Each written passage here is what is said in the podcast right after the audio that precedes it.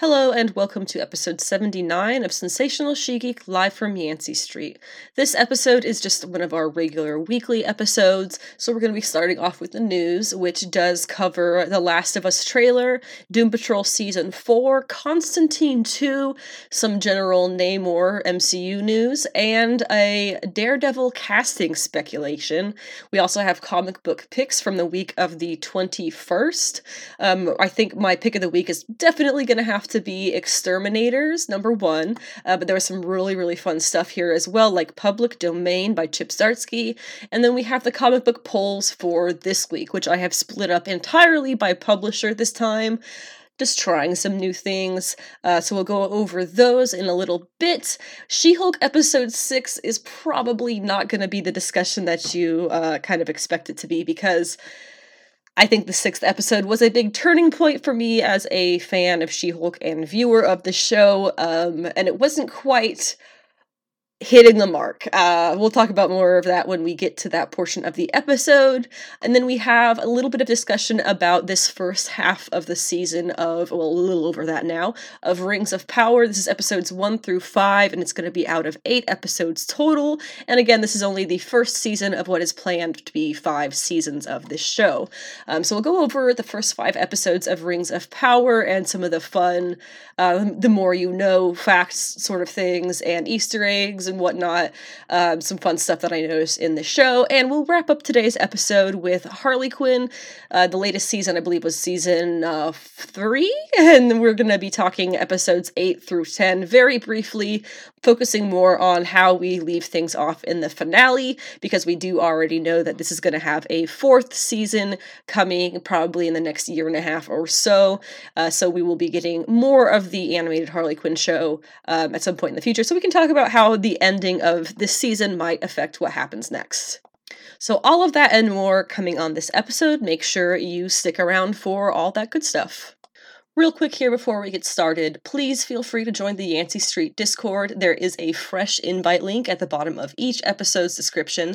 The Discord is a safe, friendly place for socialization and discussion of whatever you want, really comics, pop culture, or otherwise.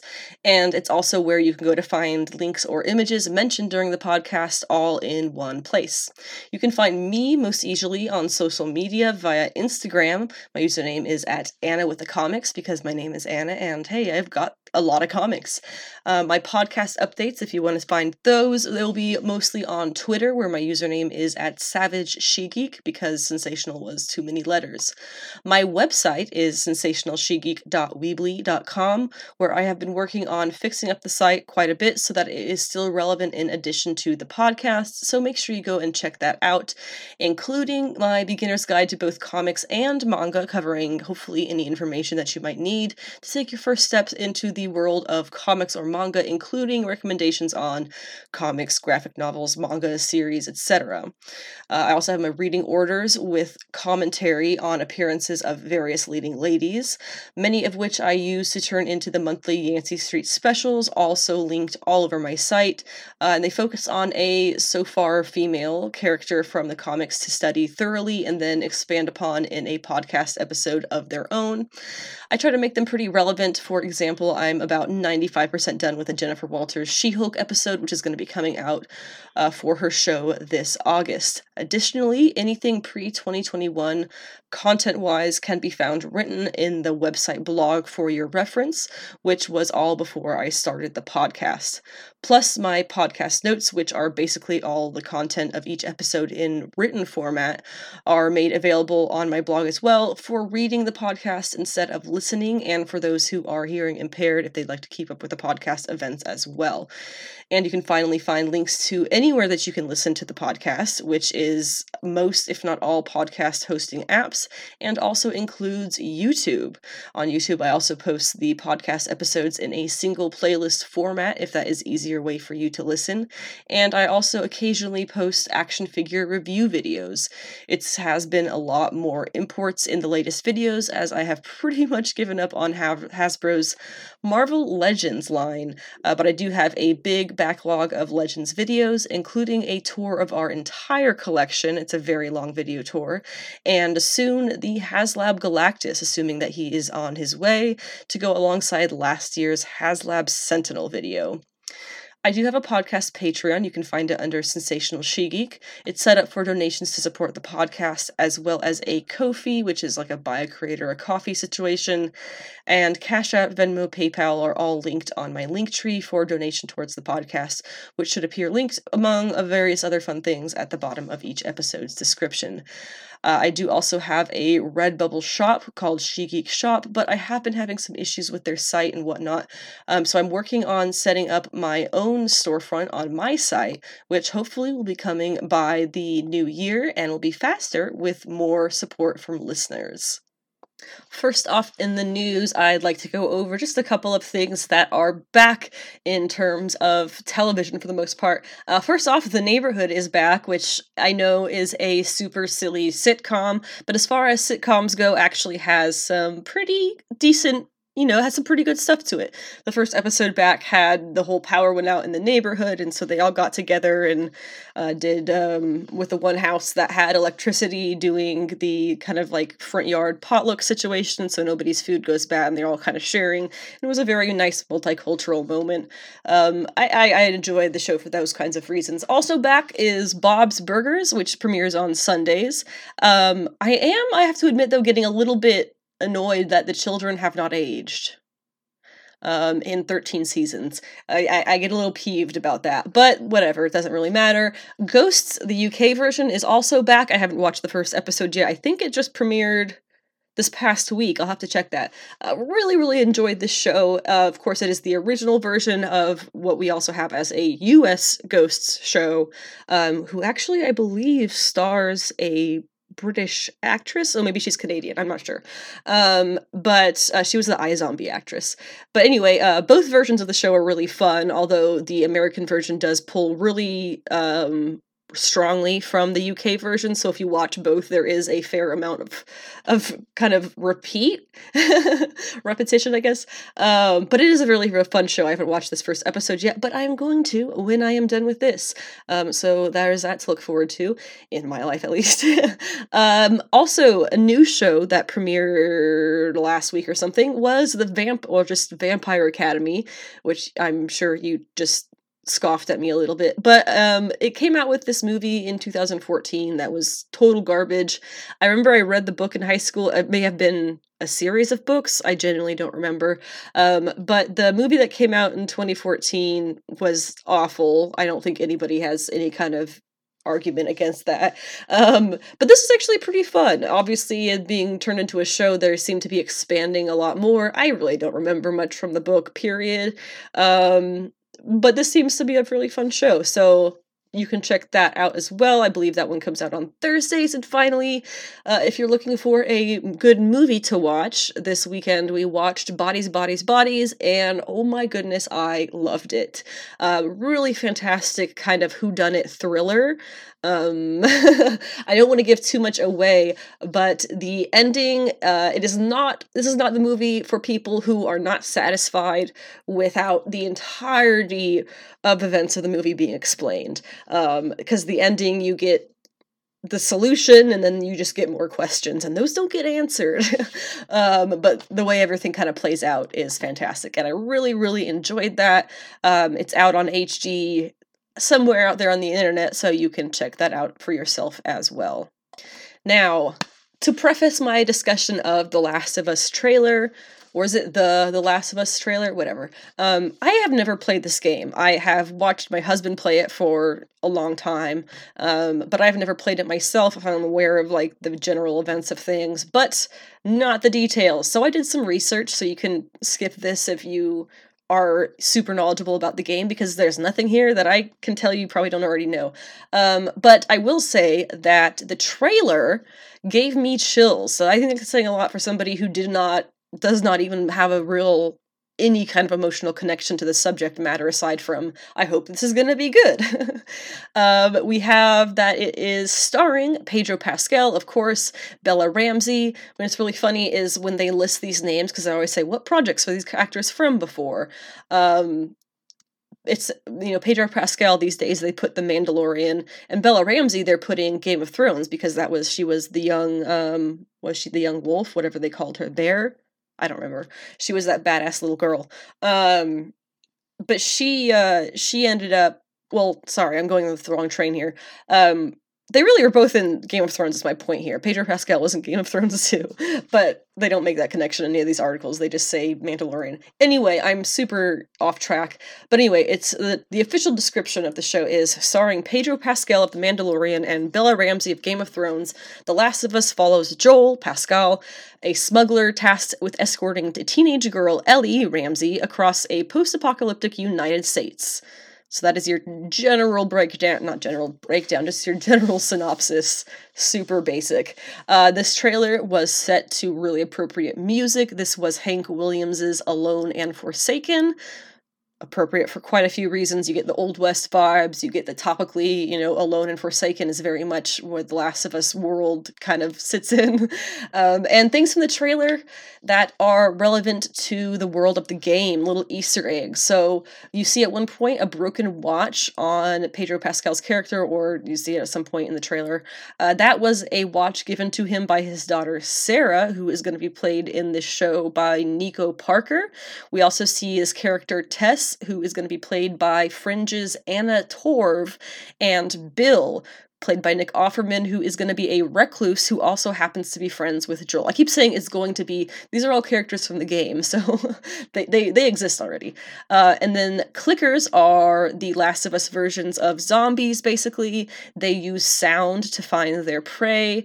Um, and then we also got our first look at Marlene, who is Merle Dandridge, reprising her role from voicing this character in the game as well, apparently.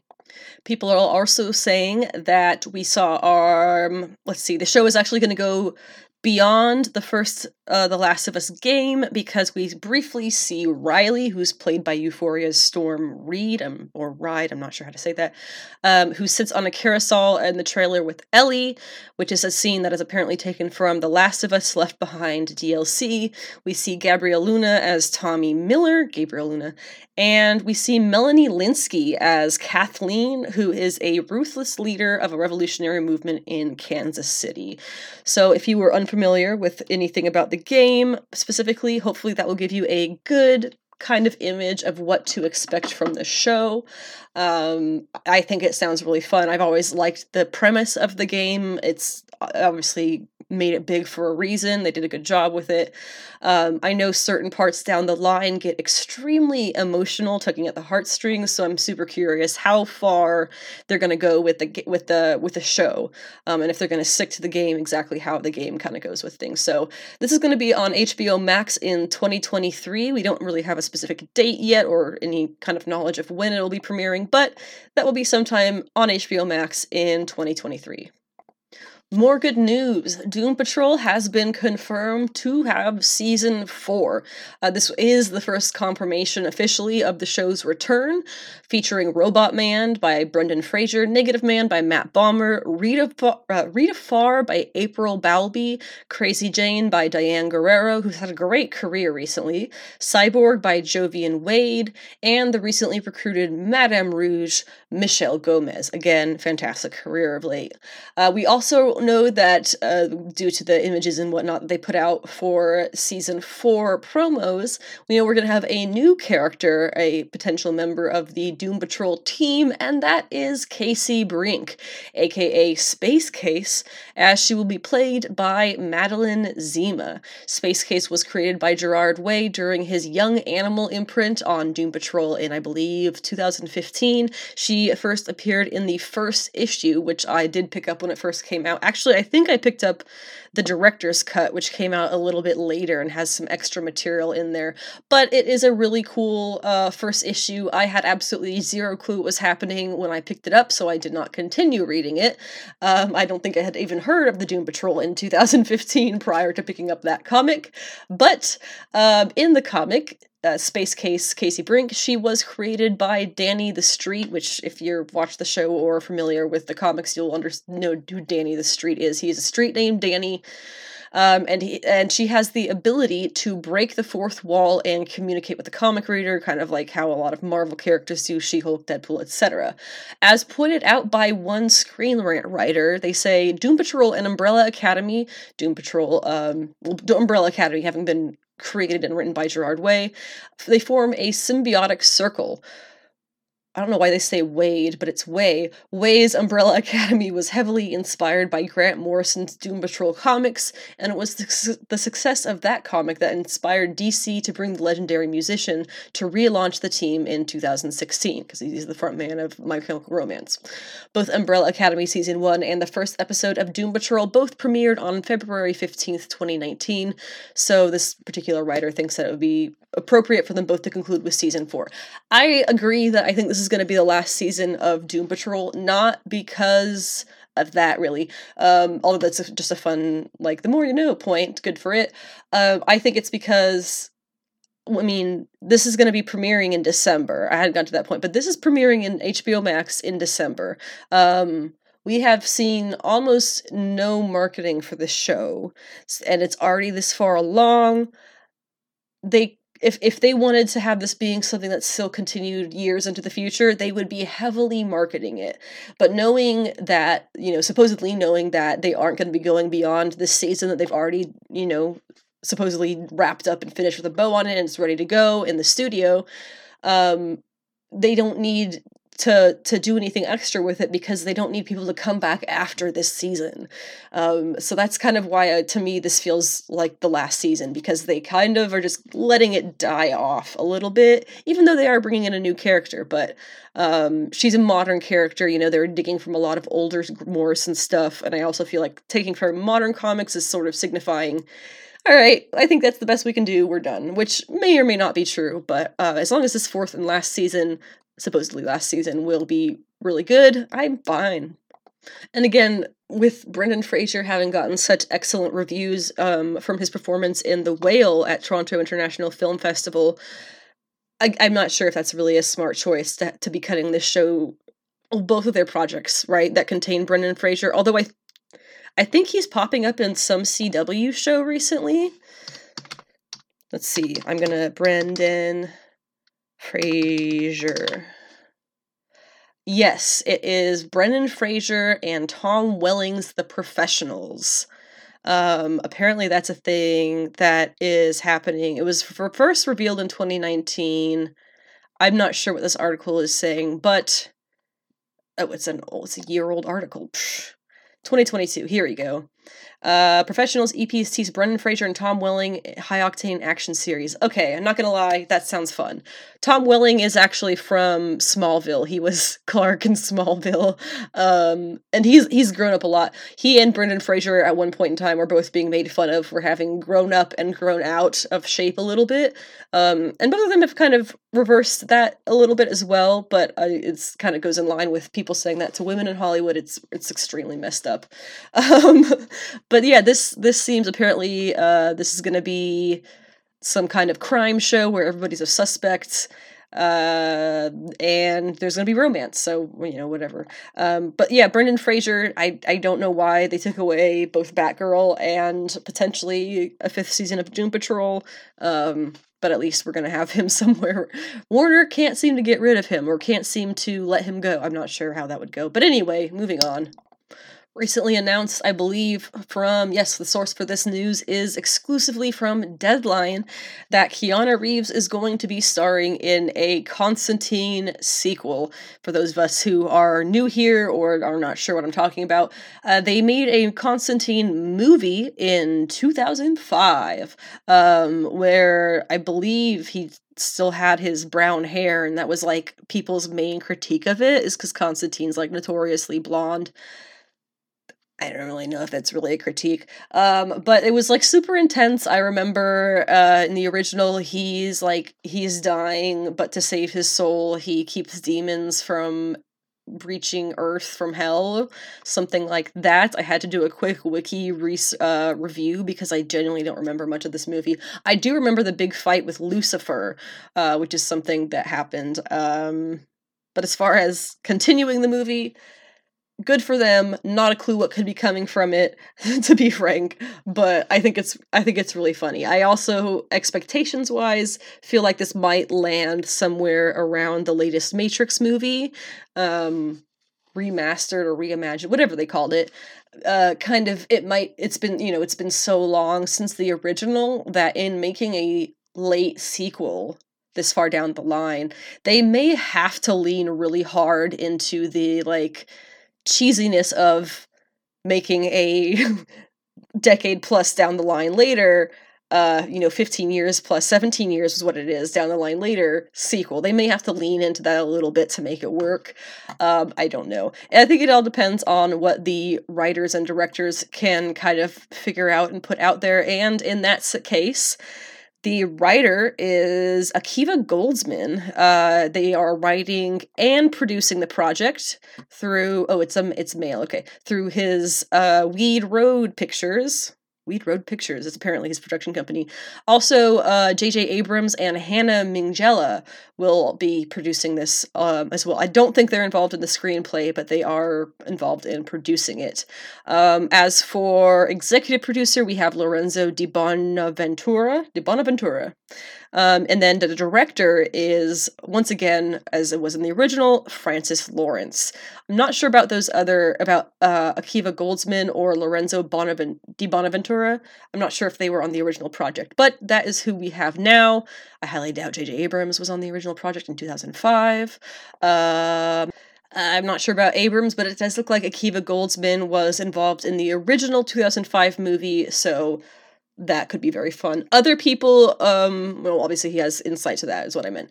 Other people involved in the original movie, aside from Keanu Reeves, it's actually looking at it now, this is a pretty bonkers cast. You have Keanu Reeves, obviously playing John Constantine, and then you have uh, Rachel Weisz, Weisz, Weisz, who is fantastic in every way possible. You have Tilda Swinton playing the Ab- the Abriel, the Angel Gabriel, um, which obviously right up their alley. Peter Stormare, um, if I said that right, I don't know how to describe who he is, but you've definitely seen him in something. He was Lucifer.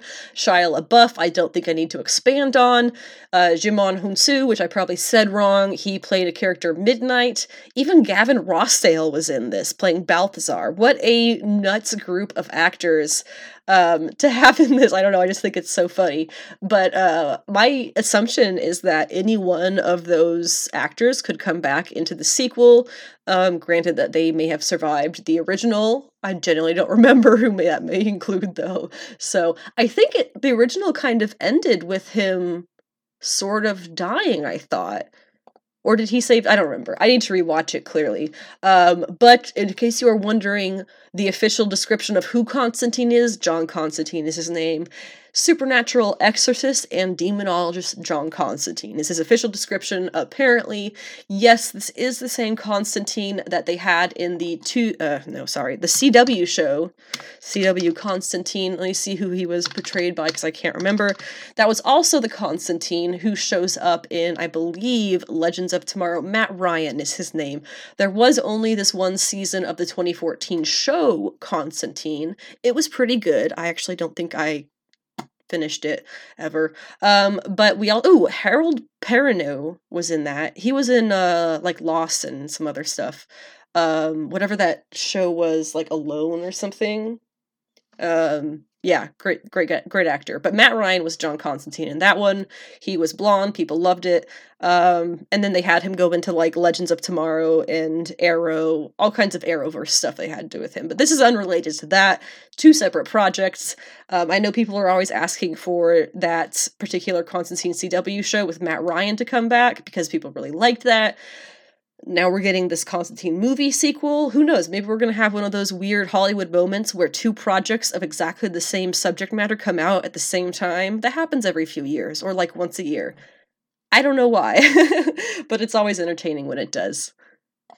Over in the Marvel Cinematic Universe realm of things, we had a little bit of insight into the character of MCU Namor this week, played by, of course, Tenoch Huerta, um, who I am just loving more and more each time he does an interview. So this most recently, in an interview with Empire, Tenoch Huerta, who is of course going to be portraying Namor in Wakanda Forever, he confirmed that his character is going to be a mutant when we see him in Wakanda Forever this November. Um, in the comics, because his father is human and his mother is Atlantean, he carries the mutant gene and possesses powers or certain powers that set him apart from the fellow Atlanteans. I have not been able to actually find the full interview itself from Empire, just the basically description of it and the rest kind of behind a paywall. So I'm going to assume that all of these news outlets aren't just making this up. And then what does this mean then? Um, I guess it means that they will be mentioning it in the movie likely in the in how he is different from the rest of the Atlanteans, and his birth was perhaps a sign of prosperity or something because of his mutation that gives him some kind of an advantage. I don't think it'll be much more than that, especially at this point. We've got quite a few years to go before we see a mutant superhero team of any kind. I really doubt that there will be any teases aside from Namor having a mutation in his genes just like they said with Kamala. Uh, also, director Ryan Coogler, in this same interview, called Namor the antagonist of the movie, further proving that there is no reason for people to be calling Namor a villain of this movie or even the greater MCU. I'm not really sure why people latched onto that, but I'm seeing a lot of people still on Twitter uh, saying that he's going to be the great villain and blah blah blah. That is not really what's happening. He's not a villain. excuse me. Coogler also added, quote, the contrast between T'Challa and Namor, their characters and their nations, just leaps off the page. And so I guess that's something that he's really gonna uh, go hard in the paint on, which is cool to me. Um, and he also said that there were initial plans for Namor to be actually teased when the first Black Panther movie came out. Uh, Kevin Feige revealed that Ryan had Ryan Coogler, he means, had a pitch for a tag at the end of Black Panther. He said the camera would push through the palace in Wakanda, and then we'd see wet footprints leading up to the throne. It's a little bit of a tease. I feel like the tease that they had in Endgame was kind of equally at that level, maybe. Um, but we're getting it now, and that's what matters.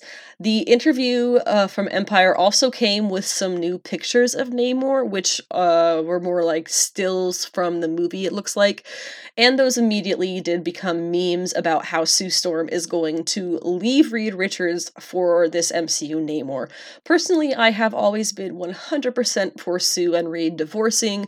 We have a theory in our house that while still legally married and publicly married, Sue and Reed haven't truly been a married couple since Sue left him in Civil War. Uh, she did that whole thing where she gave him like the best night of his life, and then when he's asleep, writes him a letter and goes. uh, for a lot of reasons, I, I don't think uh, it's partially how I I don't think you can come back from that in your marriage. Um, and also the fact that she is so much younger than him and in my opinion can do so much better, etc., etc.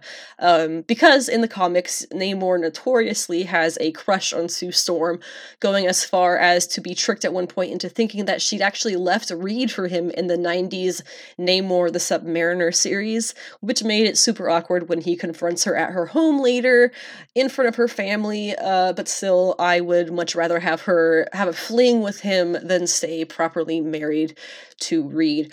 Also, this is totally a Namor that I can see a future potential Emma Frost absolutely losing her mind over. Uh, they have a fling in the comics as well, which is very divided in fan opinion. Um, but with this Namor, um, I can see Emma not being used to have to chase a man, um, but she really can't help herself with him. I think I think I would be super into that. So there's a lot um a lot of really cool stuff coming specifically from Namor. Um, I am super excited to see him not only in Wakanda Forever, but whatever they have for him planned after that movie. Finally, we have a bit of speculation revolving around the Daredevil Born Again show, which, remember, has not even started filming yet and is probably not going to be out until 2024. But uh, based on various sources, it looks like Marvel is looking to cast a Chinese American actor for a character they're calling Theo Chow. Um, the speculation is obviously not a character who people are very familiar with in the comics, there is no Theo Chow, but people are guessing that that's going to be somebody else, or possibly just changing the name of um, a character who already exists. And the speculation is uh, that he could be blind spot. There is a blind spot called sam chung. Apparently that character though already appeared in the netflix iron fist show so it's kind of uncertain how much that might be available to them to use. Um, a better guess would be um, a new Iron Fist, not replacing Finn Jones, who was the previous Iron Fist from the Netflix show, but um, just adding a new, just a new person picks up the mantle, I guess. Um, and that would be, uh, in this context, that would be Lin Lai, who is the former Swordmaster turned uh, Iron Fist. After the events of King in Black, Lin washed up on the beaches outside of Kunlun, which of course is the whole Iron Fist shebang, right? Uh, just as uh, Shou Lao, the dragon that gives the Iron Fist the power, hatches from his egg, he bestows his chi onto Lin Lai and uh, therefore saves his life and grants him the power of the Iron Fist and title of the Iron Fist. So that's the situation as it is in the comics right now. Um, I definitely think that is a far better assumption for who this might be they're looking for than Sam Chung Blindspot. Um, the third thing, though, that I haven't actually seen people talking about very much, and that's probably because the character isn't super related to Daredevil specifically, or really at all, really. Um, and that would be Amadeus Cho, aka Totally Awesome Hulk, aka he now goes by Brawn. Um, Amadeus Cho at one point basically took the Hulk persona from um, from Bruce Banner. Um, it's kind of complicated, but he was Hulk. He was the only Hulk for a while. Um, and he had a pretty fun series. It was actually, I think, drawn primarily by Frank Cho, who does some some fantastic art, especially when it comes to Hulks. I, it's the whole thing. Um, but then he, uh, we've we've we've more recently seen Amadeus Cho as Brawn in the Agents of Atlas series that have happened the past few years. Um, so also, on that note, we've also met Amadeus Cho's mother in the MCU already. I think she may have gotten killed. I honestly don't remember how that played out. Um, but we met her for the first time in Age of Ultron. She was the um, Asian American scientist who was working to help like the Vision project come to fruition, and then it became Ultron, and the whole thing happened. But we got Theo Chow, Amadeus Cho. Uh, I, I feel like it could be a thing. Or for all we know, this could be a completely new character. And why why would they put Amadeus Cho in a Daredevil show? Well, I have uh, there is reason to believe that She-Hulk could be in that show as well, fellow lawyer, if not just Jen Walters. Um, and obviously, she and Brawn are both in the Hulk family, so although they themselves are not family, it's kind of funny how that works out. But anyway, um, so that I don't know, I feel like it could work you know superheroes need lawyers right? Even kid superheroes although i think he's he's grown now. But when he showed up he was a teenager for sure. But anyway um the character of theo chow we'll have to wait and see who he ends up being in the comic book picks this week, here is what we're going to go over. We're going to go over Strange number six, Exterminators number one, Public Domain number, oh God, I think it was four or five, Axe number five, the Harley Quinn 30th anniversary special, the new Fantastic Four uh, creative team, and then DCeased War the Undead Gods number two, and New Mutants number 30. Um, of course, with Strange starting off at the top of that list, this is supposed to be Clea's first solo series, and she wasn't even in this issue whatsoever. So that sucks. In this issue, Wong uh, he gets his memories back, and it is revealed that the blasphemy cartel is Wand, W A N D, which I guess are like the magical shield or something. I don't really know. Um, and we learn that through a character called Flickering Jenny, who is kind of cool, but then it turns out evil. And there is a really good Black Widow cameo. But other than that, I was frankly quite disappointed with this issue, as I have been with most of the series. Exterminators number one by Leah Williams was immediately good. It is X rated appropriately and done very well. Uh, my only critique is why are they calling it X rated? And still blurring out the cuss words. I don't really get that. That's just my own thing, I guess. Um, in this issue, Dazzler breaks up with her boyfriend of two months, known by Alex, uh, and she gets her girls together for getting drunk at a dive bar. Alex shows up and reveals that he is a vampire, and they can't take him out because of the amulet he wears. Um, so fun stuff. And Carlos Gomez is the artist on this, and he does a really, really good job. Um, and the current New Mutants run had a particular story arc in it that made me absolutely hate the character of Boom Boom. She was written to be completely despicable.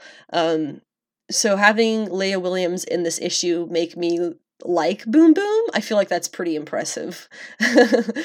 um, but the issue ends with basically the girls are kidnapped and taken to some kind of game world where they run into Wolverine, and by that I mean Laura Kinney, formerly X23.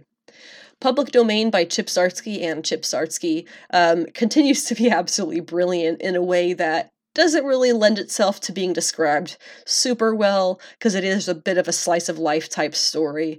Um, the author of this comic in the story, he's been trying to get the rights to the comic back or get get paid for the amazing stuff that has come from the production company, etc. It's all a big play on like the Marvel and DC stuff and creators' rights and whatnot. Um, he ends up not really getting anything. All he really gets is that he can still write stories about the characters, but so can the publisher of the movies as well. So he's he's really not getting much. Um, but it still causes a lot of stress within the publisher because I think that he might have a little bit of power over the fans and that's pretty much where we're at with this one but um I really I can't recommend Public Domain enough. It is very witty. It has a really nice story, um, and its purpose is extremely clear when you're reading it in Judgment Day number five. Um, the big the big spoiler here is I'll just jump to that and give you that as the rundown for the whole issue. Captain America is killed at one point in the issue, uh, and then he is resurrected in the end through the resurrection protocols by the X Men. Which leads me to believe they must have been able to do humans this whole time and have just been lying to everybody. Um, which I'm not sure if people would have a worse reaction to that. No, I do know. It's still worse that the Eternals uh, kill a human every time they get resurrected. That's still the worst reveal that I'm waiting for to have happen. Uh, the thing about this, though, um, he was resurrected with his shield in hand. I, I, I don't, I, I don't think that's how that works. But I'm I'm curious to see what happens after all this big stuff is revealed, and eventually the Eternals tell everybody that they kill people by coming back to life. Uh, the Harley Quinn 30th anniversary had three stories in it that were to die for. Uh, one of them was about Harley Quinzel, the GCPD of the GCPD, uh, in a story by Kami Garcia. She did a series um, called Joker and Harley or something like that. Really, really good series. Um, taking a look at like the actual criminal investigation side of things, of Harley uh, searching for the Joker and whatnot. Um, this story though is her looking for the Joker, but actually finding Pamela Isley. I really enjoy getting a look at Ivy in that Kami Garcia universe. is really cool. Um, Seven Sejic, I don't know how to say his name, uh, but he does, you know, Sunstone and all of that.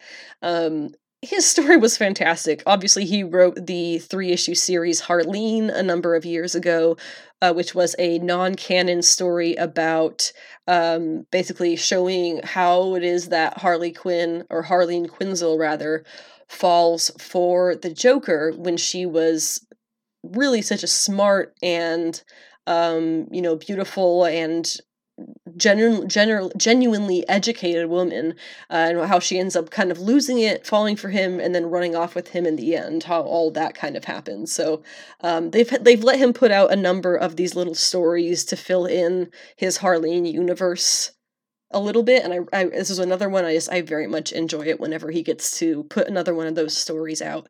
The third one was uh actually by paul dini which i was pretty surprised to see because he has apparently learned to write harley a lot better than the last time i read him write her. And the art was by guillaume march who i absolutely adore. Um in this story ivy creates it's a, it's a number of things that happens but um harley basically has a housewarming party for her and Ivy moving in together. Um, Ivy creates Moldina from an egg from a moldy egg sandwich. Um, Orca goes swimming in their pool, and then Wonder Woman shows up because Harley thought that she'd have to give the party some extra celebrity oomph. It's just a very cute story. Of course, they all end up fighting in the end. Um, but I very much enjoyed it. It was definitely top three in that 30th anniversary special for me personally. The Fantastic Four issue that came out last week is the start of a new creative team, and I like it so much more than what Dan Slott was giving us, and apparently the entire Fantastic Four fandom does as well. So that's good. Um, one line that I really enjoyed from this was The Invisible Woman's greatest superpower is the power to make you feel seen. This whole issue is really a love letter to Sue Storm, and I very much appreciate that, regardless of the fact that it is Reed who is narrating the entire issue. Um, we see Oubliette is the villain here, who for some reason they have dressed like Madelyne Pryor in that god awful um ooh, what's his name? Kelly Sue husband.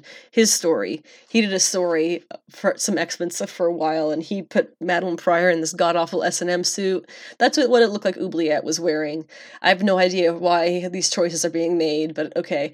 Um, yeah but is but but if you like this fantastic four issue which again i loved it because of its feeling of being a love letter to sue storm um, if you like this issue because of that as well i highly highly recommend that you check out the mark waid invisible woman mini series which has art done by the fantastic Matteo Lolli. Uh, no pun intended. The whole series is just stupendous. Um, I think it's five issues. It has some really fun covers as well. I believe it is Adam Hughes who does the regular covers, and then there's some fun variants uh, throughout there as well. But it's a really, really good series, um, and it's exactly the kind of vibe that you get from from this issue of Fantastic Four with Sue Storm really just showing what an actual true to God badass she is. The second issue of Tom Taylor's DCeased War of the Undead Gods had a lot of a lot of bad stuff being revealed to everybody because they thought things were getting better, and it's not. JK, things are still bad. Um, but for, for whatever reason, the Black Racer manages to save Barda when she was about to uh, accidentally get killed, so that's good. I love Barda. Uh, and then Undead Supergirl helps take out the planet of Korugar as a whole, uh, because, you know, why would you want to keep the death toll anywhere below a few billion? Classic DC. I love it. Uh, and then Darkseid shows up and kills Sinestro. Not only does he kill Sinestro, he takes his he takes his ring from him. Uh, so now you not only have anti-life Darkseid, you have anti-life Yellow Lantern Darkseid. Okay, Yellow Lanterns are powered by their ability to, to cause fear. Did I not say anti-life dark side? I don't think you can stop anti-life Yellow Lantern Darkseid. I don't think you can make people stop fearing that, just saying. Uh, finally, we are going to talk New Mutants number 30. Uh, the main story of this issue was 100% written for the hardcore OG New Mutants team fans. I can't say I fit in that category. Um, I know a lot about the New Mutants, the original New Mutants team. I've read a good bit of all that. Um, not my favorite, it is some people's favorite, good for them. I very much preferred the second story in the issue, which was actually Deadpool kid sitting the latest generation of New Mutants. And then, of course, the older New Mutants show up and are like, oh my god, what is Deadpool doing here? Please leave. um, and it's a little bit, I think, of a preview of his series. I think it's coming in December, I want to say. Um, and it definitely seems that they're previewing that to be very much a Deadpool returning to be a merc for money again, uh, with a company called Atelier. Atelier. I don't know how to say it, but it's A T E L I E R. So that will be what to expect in Deadpool whenever that gets started again for the comic book polls this week. These are polled for the 28th of December. We're going to go through uh, the list by publisher, which is going to be Boom Studios, Image Comics, Abstract Studio, Oni Press, Dark Horse Comics, Dynamite Comics, DC Comics, and of course Marvel Comics. So starting with Briar, or sorry, starting with Boom Studios, we have Briar Number One by Christopher Cantwell and Germán Garcia, with covers by Germán Garcia, Jenny Frison, Yannick Paquette, Mirka Andolfo, Vincenzo Riccardi, and Zoe Lacchei. That's how you know this is going to be a really good comic because all of my like top 15 a, a big chunk of my top 15 best cover artists are doing covers for it Solicitation says, What if Sleeping Beauty never got her happily ever after and instead had to save herself? Set in a brutal fantasy world that time forgot, this isn't the fairy tale you know. Eisner Award nominator, writer, producer, and director Christopher Cantwell, Iron Man, United States of Captain America, Halt and Catch Fire, great show, and rising artist Germán Garcia yeah, Garcia, who apparently has done Ka-Zar, Lord of the Savage Land, reimagined the classic tale as an epic dark fantasy adventure. I love fairy tale retellings. Um, uh, so much as to say I kind of I even enjoyed the Snow White and the Huntsman movie. I'm sorry, I did. I, I liked it. um, wasn't perfect, but it was enjoyable for sure.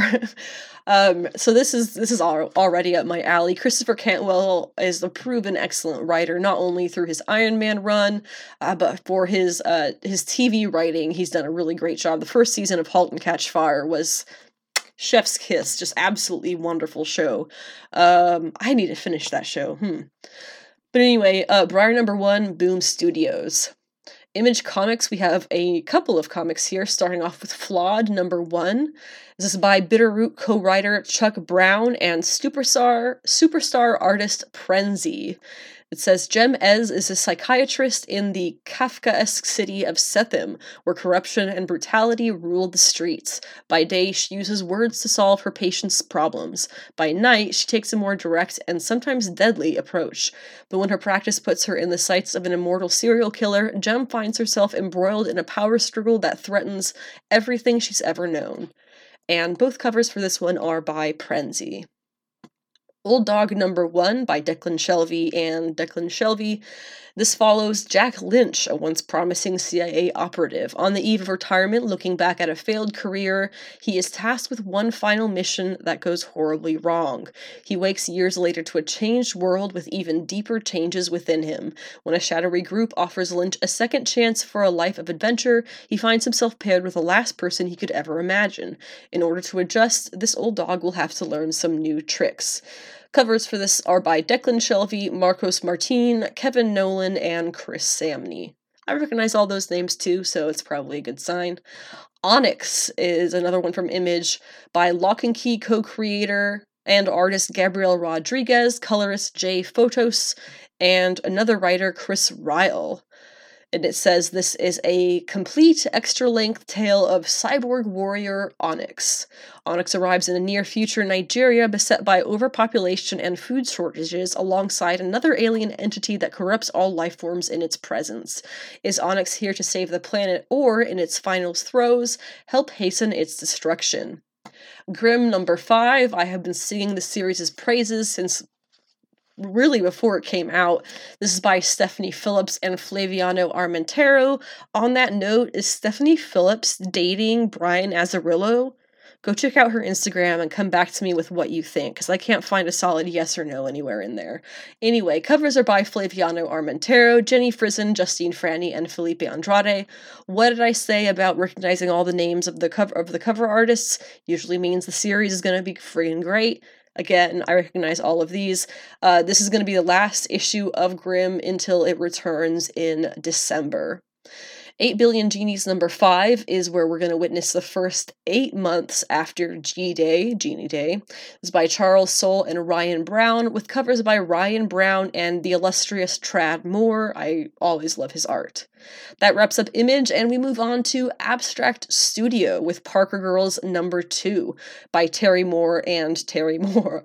Once you're, it says, once you're in, there's only one way out of the Parker Girls. So when Tambi calls, Katchoo has no choice but to go back to work, using her special talents to help bring down a billionaire's empire one scandal at a time fun. Oni Press has Pink Lemonade number one from Nick Cagnetti and himself, with covers by Shaky Kane and Jamie McKelvie. Jamie McKelvie is also fantastic. Breakout indie comic sensation Nick Cagnetti's sleeper hit comes to Oni Press. A new hero on the scene, Pink Lemonade dreams of doing big things, but ultimately, she'll settle for doing good and for helping where she can. Things don't always work out as planned, as Pink Lemonade sees when she accidentally crashes the set of the next Rex Radical blockbuster movie. While trying to do her hero thing, there's a misunderstanding and some cops, and just when you think she's sunk, she gets an offer she may not be able to refuse. But is it too good to be true? Meet the heroine with a mysterious past, colorful costume, altruistic outlook, a zippy motorcycle, and an overactive imagination. It's all pretty cool. I, I, I mean, yeah, it sounds pretty cool to me. Um, I'm into these funky kinds of things, like um, Flavor Girls. This sounds very much in the lane of Flavor Girls. From Dark Horse Comics, we have The Roadie number one by Tim Seeley and Fran Galen. More than 35 years after his heyday, a former heavy metal roadie must return to the back roads of America to a job he thought he'd retired from Exorcist. Bet you didn't see that one coming. But this time, he is not saving groupies and drunk bassists. He's trying to save his daughter. Okay. And Dynamite Comics, we have Vampirella Year One from Christopher Priest and Ergun Gundes, which I probably say wrong every time I say it. But we've got covers by Colette Turner, Lucio Parrillo, who again does a cover for every single thing Dynamite ever puts out. I swear it's in a contract somewhere. Carla Cohen, Guillaume March, Kevin Nolan, Joseph Michael Linsner, Timpano, Ergun Gundes, Gundes, Jay Ferguson, and a cosplay cover. There are three titles from DC Comics, starting with Tim Drake Robin number one by Meghan Fitzmartin and Riley Rossmo. I can already hear people bitching about Riley Rossmo's art, and the issue's not even out yet. Covers for this one are by Ricardo Lopez Ortiz, Jorge Jimenez, David Baldeón, Sweeney Boo, Dan Moore, and Jamal Campbell all fantastic artists. It says, Step aside, Damian. The world's favorite Robin has got this. That's right, after years away, Tim Drake is taking center stage in a brand spanking new Robin series of his very own. A mystery over a year in the making takes shape as a new villain who's been hounding Tim from afar decides to take things up close and personal, putting Bernard and everyone else Tim cares about in peril as things go from bad to worse for the world's oldest and canonically tallest Robin. No, I will not be fact checking that. That was in the thing. That's, that wasn't me. That wasn't the thing. All, all that, and Tim finally carves out a corner of Gotham City just for himself and sets up shop in his very own murder shack boat. And if that wasn't enough, break out your skateboards and motorcycles because we've assembled a murderer's row of artists to draw the 1990s One True Robin, trademarked, in his various look from over the years. Whew! Harley Quinn number 22 is Stephanie Phillips with new Harley Quinn artist Matteo Lolli. Covers are by Matteo Lolli, Stezhin Sejic. You know, I was talking about him earlier, Sejic. Natalie Sanders, Ryan Sook is doing an homage cover. Uh, also, David Baldeón and David Nakayama. This says, Who killed Harley Quinn Chapter 1? The Quinn is dead. Long live the Quinn. That's bad timing, DC. It's a funny timing. Okay, let's be honest. I get killed in this one for real. Dead, deceased, former, late, pushing up daisies. Daisies. Somebody needs to solve my murder. Actually, pushing daisies, fantastic show. Go look it up.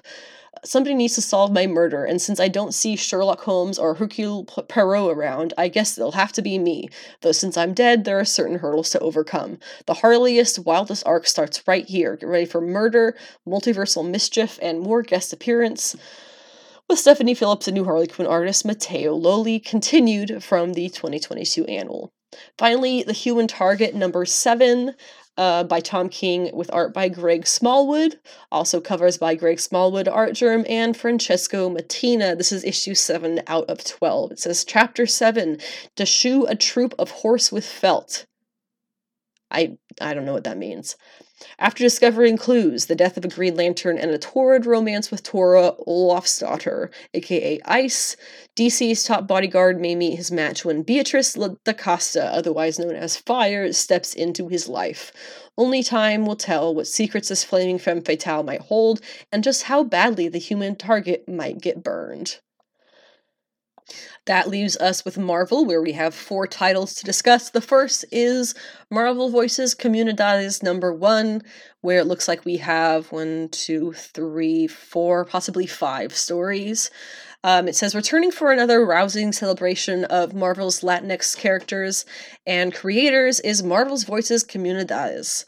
The legendary creator Fabian Nicieza, who's kind of an asshole IRL, takes to the stars in an action packed Nova adventure. Superstar Edgar Delgado continues to show off his writing chops with a spine tingling spider escapade with Miles Morales, and award winning author Alex Segura blazes a new trail for White Tiger and introduces a brand new character to the Marvel mythos. And that's only scratching the surface, not to mention the amazing lineup of new and established artists lending their voices to this astounding anthology.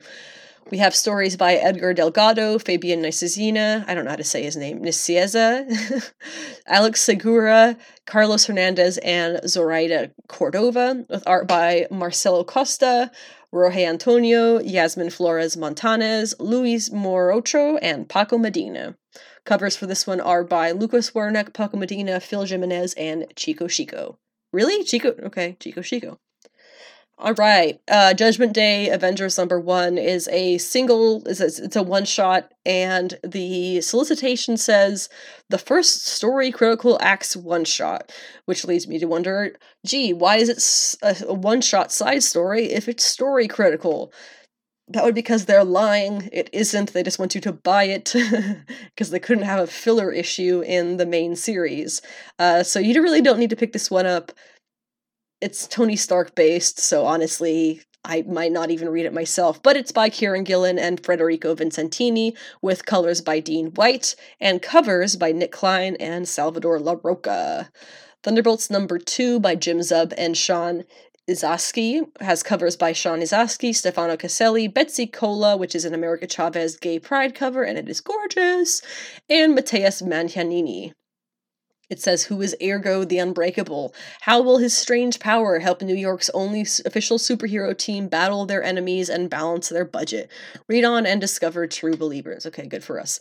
And finally, X Men number 15, I only have on here because I'm waiting for it to get good suddenly, and that's really not probably going to happen. But it is by Gerry Duggan and, or possibly Gary Duggan, and Joshua Cassara, with covers by Martin Coccolo, Russell Dauterman, The Dodsons, Mark Brooks, and Miguel Mercado. So, getting into the sixth episode of She Hulk Attorney at Law, this is going to have a little bit of a shift in it from the last discussions of She Hulk that I've had because I find myself to be less excited about it, um, which we'll get plenty into. Um, it's a bit meh. I'm feeling a bit meh about the show today after the past episodes. Um, I'm getting quite frustrated with the lack of what I might call meat in the series and the extensivity of the fluff. Um, I don't know. Let's get into it and see what you guys think or what you guys thought. Let me know. Uh, but in the episode, Jen was invited to a wedding for a friend from college. She didn't know her super well. Uh, she's invited to be there as a bridesmaid, even. Um, and to be honest, this is where it started going wrong for me because she complained about it way too much. Um, isn't supposed to be seen as like an honor if you're invited to somebody's wedding, like especially I'd hate to be that bride who does not have enough female friends to make up my side of the wedding party and end up having t- to ask someone who I barely know because they're all my option I have. And then they sh- they're just like oh I guess like oh I have to go why did you invite me to your wedding like uh, is that an honor? Like isn't that who cares if you don't know her very well? She needed another body and you were chosen. I don't I don't that really it really irritated me how she was so against having been invited to the wedding at all. It just seemed very strange. Um, so she ends up going, and for whatever reason, she goes as She Hulk. to another woman's wedding and tries even to say that no one will be paying attention to her, which is obviously not true and a really bad call. Like, super terrible, especially this early on in the She Hulk, like, existence because she's still a phenomenon. Come on jen what are you doing? Uh, like why did you even send your your bridesmaid sizes as she-hulk sizes not as jen sizes? That makes no sense. You think this bride was she-hulk in her wedding party? No! This is so obviously the wrong move. Like she showed up as jen and i kind of gasped because i was like I'm sorry, what? I would have thrown her out on the spot if that was my wedding, honestly. Um, that is, that's like wearing a bride's dress to a, somebody else's wedding. It's insane.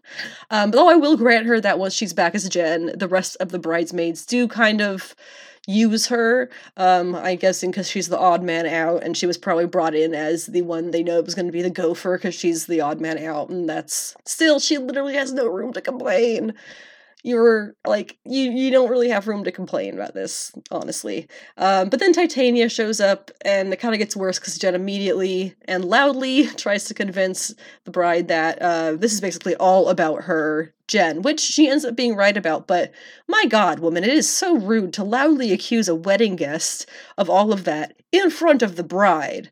Super insensitive like just zero out of ten so far for jen in the entire episode so she gets super drunk, as one does at weddings. Again, like, why would you complain about being invited to a place? Okay, they did have a cash bar, so that was kind of slimy, but you don't know that going into it. You would assume that they don't, so why would you? Okay, anyway, I'm, I digress. Jen gets drunk. Titania makes her move to fight her, um, and so Jen obviously has to end up turning into She Hulk, who then smashes Titania through the wedding reception. Um, and Titania, of course, ends up breaking her face all on her own and needs new veneers, which I honestly didn't know people still bought into veneers. Um, never met a single person, but whatever.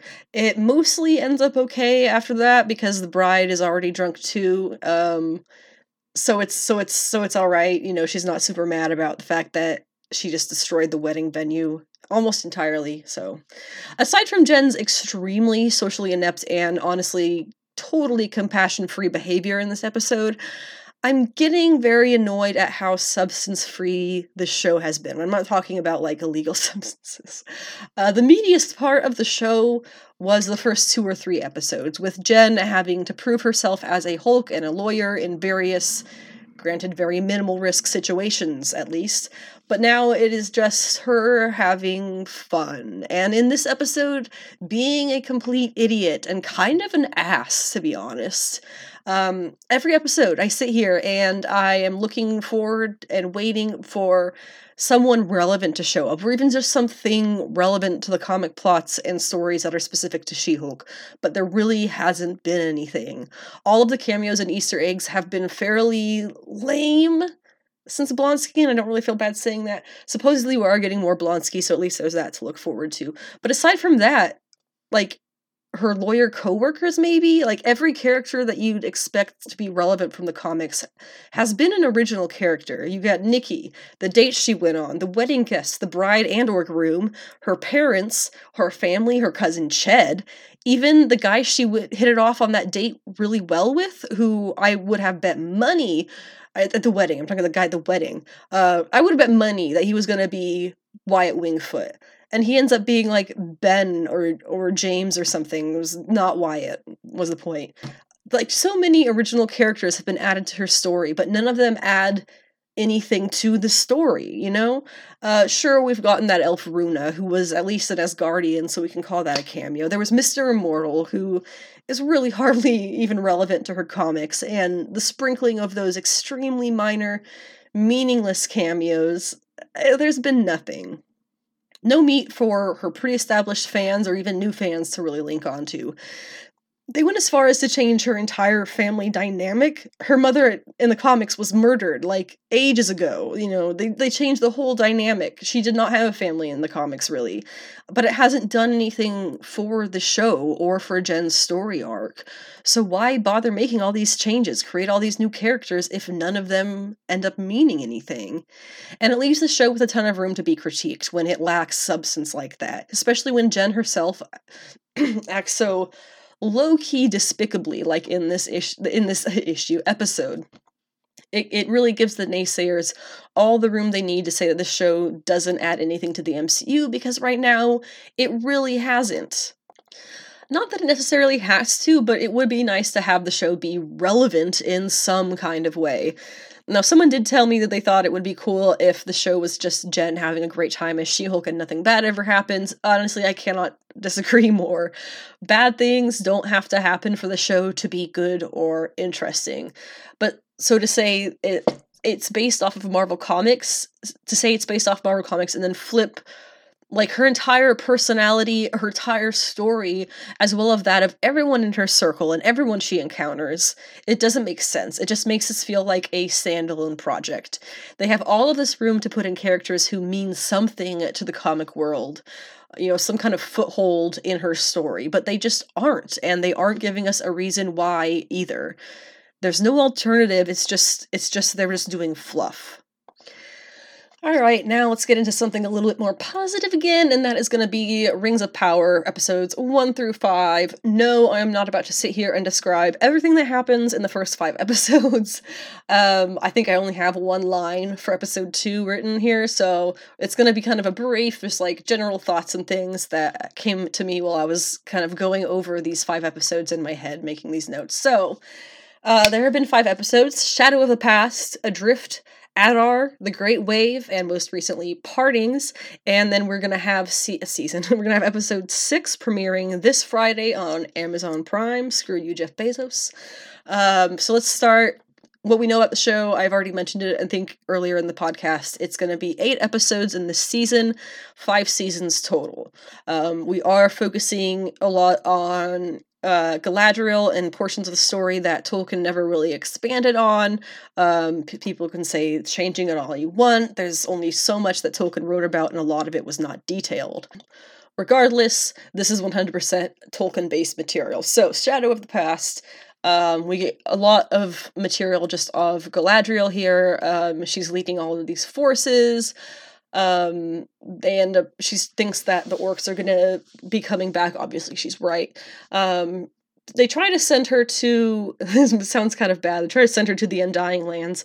The undying lands are where galadriel was born. We saw in the beginning of the episode there were the the twin light trees right um the trees of the valar i think is what they were called and then that was before there was even like a sun that was the sun and then um the elves left the undying lands left the west and went to the uh, went to Middle Earth and then ended up fighting the whole war in Middle Earth.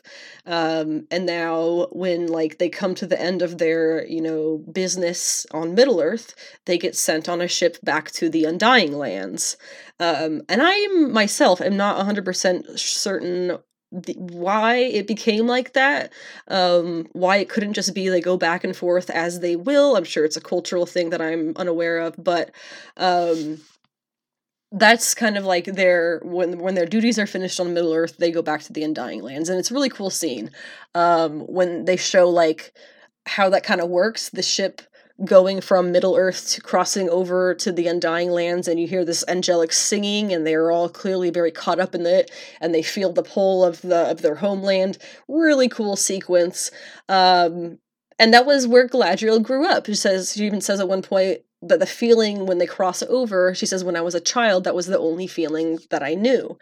Um, and so that kind of, I think, gives a little bit of an explanation as to why she is so convinced that there is still a war that needs to be fought here is because she's been there since the beginning. Um, she was able to see the world when it was just pure and good and what it has come from since then so obviously i don't think anybody like i don't think somebody like that is just gonna um, see the war end and just be like okay we're done that's it we're, it's over I, I mean i think i think she knows that there's that these kinds of situations are a lot more complicated than a single battle or war can kind of destroy Random things about the episode. Obviously, the Harfoots are the interest are the ancestors of the hobbits. Um, the elves are extremely lightweight, and so um, it's it's. I just think it was a fun thing to kind of be able to notice as the way they move and whatnot. Um, and without a doubt, whoever is the costume designer uh, for this show is probably the most thrilled costume designer in all of costume designing because they it really seems like they are putting so much detail in this and they have probably all the resources that they could possibly want.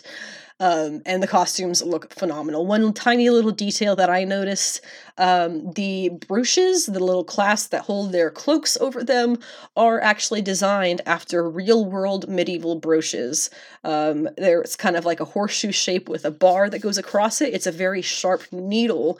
You stab the needle in the cloak, and then um, you know you kind of use the needle to stab it to itself and then turn the horseshoe shape so it holds the the needle through the cloak and uh, it becomes a clasp. It's a whole thing. It's it's, it's old technology, basically, um, old engineering, and they they have something that they utilize here in this show, and it just made me really satisfied. So episode two was called Adrift. Um, obviously, Galadriel did not go to the Undying Lands. She went off adrift. Uh, she meets um, what's his name, Halbrand, and they are picked up and taken to Numenor. So Numenor is actually I don't think we see Numenor till episode three, but whatever. Numenor is um, you know, whereas the Southlanders during the ancient war with Morgoth they sided with the evil Morgoth. Uh, that's what the Southlanders did. The people whose ancestors now make up the nation of Numenor sided with the elves and the light, thereby earning themselves this westerly island paradise uh, for themselves and their people. However, um, fear mongering has led them to eventually cut off all contact with the elves as well as with the rest of Middle Earth. Um, in short, they become isolation- isolationists. Episode 3 is titled Adar. Obviously, we want to address who is Adar. Well, at this point in the show, with everything that we know to through episode five. Um, I think that he is some kind of first generation orc created by Morgoth or Sauron or whoever long ago. Now, the orcs are twisted elves, right? So that's why he would look mostly like a normal elf because he was an early experiment of this process. And now that Sauron is gone or seemingly gone, I think he's either looking to take his place or return and take power for or before Sauron can. Uh, but I, I, really don't think he actually is Sauron. And now about the stranger, obviously the best bets are either Gandalf or Sauron, uh, with both theory presenting their own issues. For Gandalf, the canonical timeline is apparently way too early for his arrival but I don't think that's something st- enough to stop him from being actually added to the show. The issue there, of course, would be that him being Gandalf would almost entirely cut off Nori and the Harfoot story, or their side of the story, from the rest of the show, unless later events end up tying that all together, I suppose. Of course, if he is Sauron, the issue would be that, well, all of these Harfoots are probably going to die a uh, terrible, miserable death, so that is not a great option either. Episode 4 is titled The Great Wave. Uh, we got introduced, I think, in episode 3 or possibly 4, but he is the guy who we see grown up at the beginning of Fellowship of the Ring, being told by Elrond to cast the Ring of Sauron into the fires of Mordor, but he says no and keeps it leading to the events of the future Tolkien experience. Uh, the fate of Numenor is that it is going to be basically drowned in a tsunami. That's the whole prediction that Miriel and all the other rulers basically apparently have had, thanks to the uh, the the eye, you know, the the sphere thing. Um, they later it's called like the yeah the eye, I think is what they call it. But anyway, um, so Miriel is planning to send off Galadriel because that's you know people don't want an elf around, and then the petals of their white tree begin to fall en masse, which signifies, of course, the tears of the gods at whatever decision she just made. So she decides that she needs to reverse her decision, and decides to go with an army of volunteers to the Southlands to defend the men who live there. But by men, I mean like humans. um, of course, this will also be what saves any citizens of Numenor, because as I understand it, those who will stay shall perish in that wave. Um, and now, as for the orcs who are out there doing a looky look in the dirty dirt, um, they, I'm sorry, I don't know why I did that. They are looking for the sword. The sword was Sauron's, if I'm not mistaken. It takes blood from the user to be wielded properly. Not sure why they want it, must be a key to something or another. And then we have young Elrond, who is sent to make kind with the dwarves, and uh, Prince Durin, actually, as he is at this point, where he discovers that they have made a new discovery themselves Mithril, which we see, of course, in the Fellowship as the uh, mail, chainmail kind of top that Bilbo gifts to Frodo, which later saves his life a couple of times, actually. It says, light as a feather, harder than dragon scales, is how it's described by uh, Bilbo at that moment. Um, and it is a pretty cool connection to make to the original trilogy. I thought that was really fun. Elrond is made to swear to secrecy, and then he basically just goes home. Now, the latest episode was called Partings. Now, many citizens of the island nation of Numenor, they are do not like the Queen Queen Miriel's decision to go and defend the Southlands with their own armies, as seen most prominently with the Chancellor's son, who actually blows up at least one of their ships before departure. He is saved by the now disgraced or was disgraced Isildur, who covers for him and by doing so earns himself a spot on the voyage to Middle Earth. Obviously, we knew this was coming, that he would be on those ships one way or another because he has a great and terrible fate awaiting him down the line, truly. The Chancellor also expertly addresses the concerns of his son, who still goes off and makes a big boom, but oh well. Uh, he addresses that by saying that he would not deny Numenor the trade and growth of allying with the Southlands that could bring them, um, just because an elf is involved, basically, is the only critique he'll have. Now, Halbrand, who I'm still fairly certain is the future king of what will eventually be Rohan, he um, basically has to fight through his own knowledge of his dark path to feel worthy enough to go on the mission with them, but he makes it there in the end. We also see the Eminem looking character, who everyone kind of assumed was Sauron. Uh, they are actually female, I believe, um, and in search of the stranger. Their garb is very cool like, which makes me think that they are already kind of here and waiting for Sauron's return. I guess is my best guess, bringing us back to the question of the stranger's identity. With his use of magic in this episode, how good of a being he is is definitely getting more and more into question. The Southlanders, uh, a couple of them chose to side with Adar in an attempt to save themselves. Uh, him and his orcs. That will certainly not go very well for them, um, as I'm pretty sure they immediately recognized when Adar asked one of them to kill a child to prove their loyalty. So don't think that'll go very well for anybody. Uh, Prince Durin, on his side of things, is going to the elf capital to see if they're trying to steal his ore or whatever it is that the king is really suspicious of the elves are doing. Uh, he is told a story of where the mithril must come from. It is an ancient. It was from an ancient tree that contained the lost Silmarils, the gemstones, and the elf who fought to save it, he filled it with his own light, while on the other side, a Balrog of Morgoth tried to destroy it. Um, in the ensuing power struggle, uh, lightning and the energy from the lightning went deep within the ground, creating mithril. In combination with the uh, elven trees being infected and dying, uh, that leaves that leaves us to think that the or the elves to think, I guess, that the mithril could be the answer to saving their species. Because if the trees, if the elven trees are dying, it's not a good sign. As for the tower that's being built, Celebrimbor is an obviously sketchy character for an elf, um, and he happens to be the elf that Sauron himself will end up tricking into making his rings of power. So he's already infected himself, so you could say, uh, because that tower is going to contain the forge for him to make those rings. Good job, idiot, because you're probably already under the influence of Sauron in some way. Um, and in case you forget what the rings are, he, the saying from the uh, the poem, I guess, is three rings for the elven kings under the sky, seven for the dwarf lords in their halls of stone, nine for mortal men doomed to die, one for the dark lord on his dark throne.